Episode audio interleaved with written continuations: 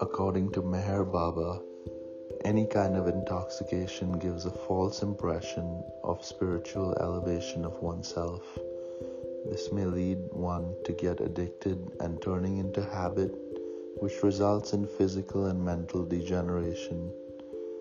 Meher Baba made every related matter very clear in his words. In the words of Baba, if the drugs could make one realize God, then God is not worthy of being God. There is no drug that can promote the aspirant's progress, nor ever alleviate the suffering of separation from his beloved God. Just as it is difficult to distinguish an imitation from a real pearl, so it is difficult to distinguish an imitation and a real experience. Once gained, the real experience is never lost, it is permanent. No drug, whatever its great promise, can help one to attain the spiritual goal. There is no shortcut to the goal except through the grace of the perfect Master. And drugs, LSD more than others, give a semblance of spiritual experiences, a glimpse of false reality. The experiences one gets from LSD are as far as removed from reality as is a mirage from water. No matter how much you pursue the mirage, you will never reach the water, and the search for God through drugs must end in disillusionment. Meher Baba, who knows the way, who is the way, cannot approve he uh, the continued pursuance of a method that not only must prove fruitless but leads away from the path that leads to reality.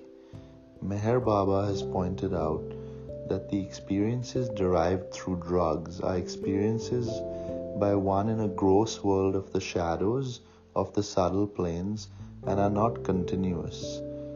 The experiences of the subtle sphere by one on the subtle planes are continuous, but even these experiences are of illusion, for reality is beyond them.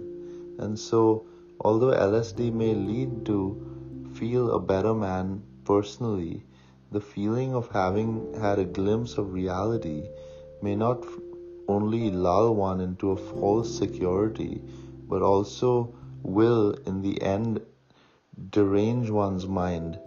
Although LSD is not an addicting drug, one can become attached to the experiences arising from its use and get tempted to use it in increased doses again and again in the hope of deeper and deeper experiences, but eventually this causes madness or death. Only the one who knows and experiences reality, who is reality, has the ability and authority to point out the false from the real. Hence, Meher Baba tells those who care to heed him that the only real experience is to see God continuously within oneself as the infinite effulgent ocean of truth, and then to become one with this infinite ocean and continuously experience infinite power, knowledge, and bliss. All so called spiritual experiences generated by taking mind changing drugs such as LSD, mescaline, and psilocybin are superficial and enormously to one's addiction to the deceptions of illusion, which is but the shadow of reality. Tell those who indulge in these drugs, LSD, marijuana, and other types, that it is harmful physically, mentally, and spiritually, and they should stop taking the taking of these drugs. Your duty is to tell them, regardless of whether they accept what you say or if they ridicule or humiliate you, boldly and bravely face these things. Leave the results to me. I will help you in my work. Many people in India smoke hashish and ganja, the juice from the marijuana hemp plant. They see the colors, forms, and lights. It makes them elated, but this elation is only temporary. It's a false experience. It gives only experience of illusion, it heightens the illusion, and serves simply as another veil over reality, taking one further away from it. More on alcohol and drugs. Alcoholic drinks in ordinary, moderate doses act as stimulants and are harmless. If taken in excess, they are harmful. Drugs, whether in small or large doses, are injurious. They have a characteristic of making the users addicts. Starting from small doses and very subtly, they tempt the partakers to increase the quantity indiscriminately until they cannot do without them and become addicted. Tobacco and smoking has only the slight advantage of deriving superficial pleasure which is temporary. But there are three distinct disadvantages physical, mental, and habitual. Physically, it spoils the system, and mentally, it tortures one when unavailable. Wine and other intoxicants. Wine is good for both health and the spiritual life. It is an intoxicant and tonic for both.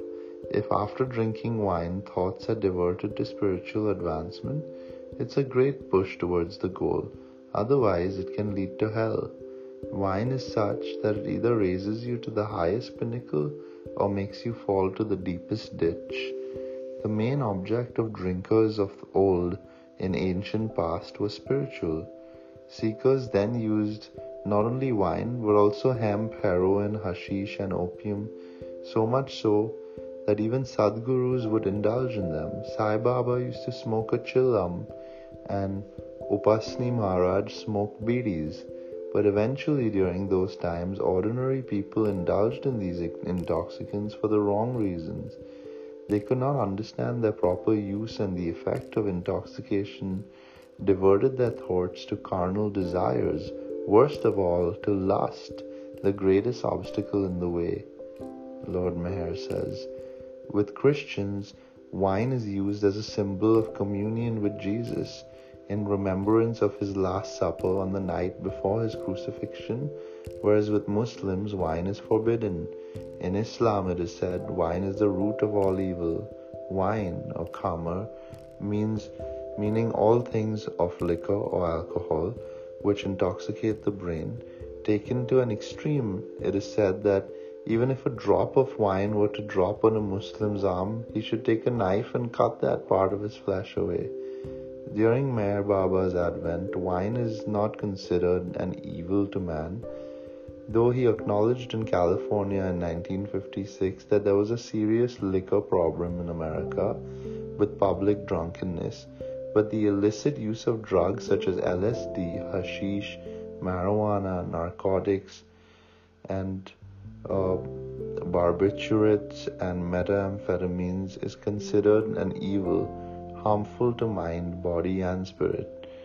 However, in Islamic countries such as Turkey, Iran, Afghanistan, India, and others, smoking hashish and opium is a widespread common indulgence, and it is not written that these substances were forbidden by Prophet Muhammad.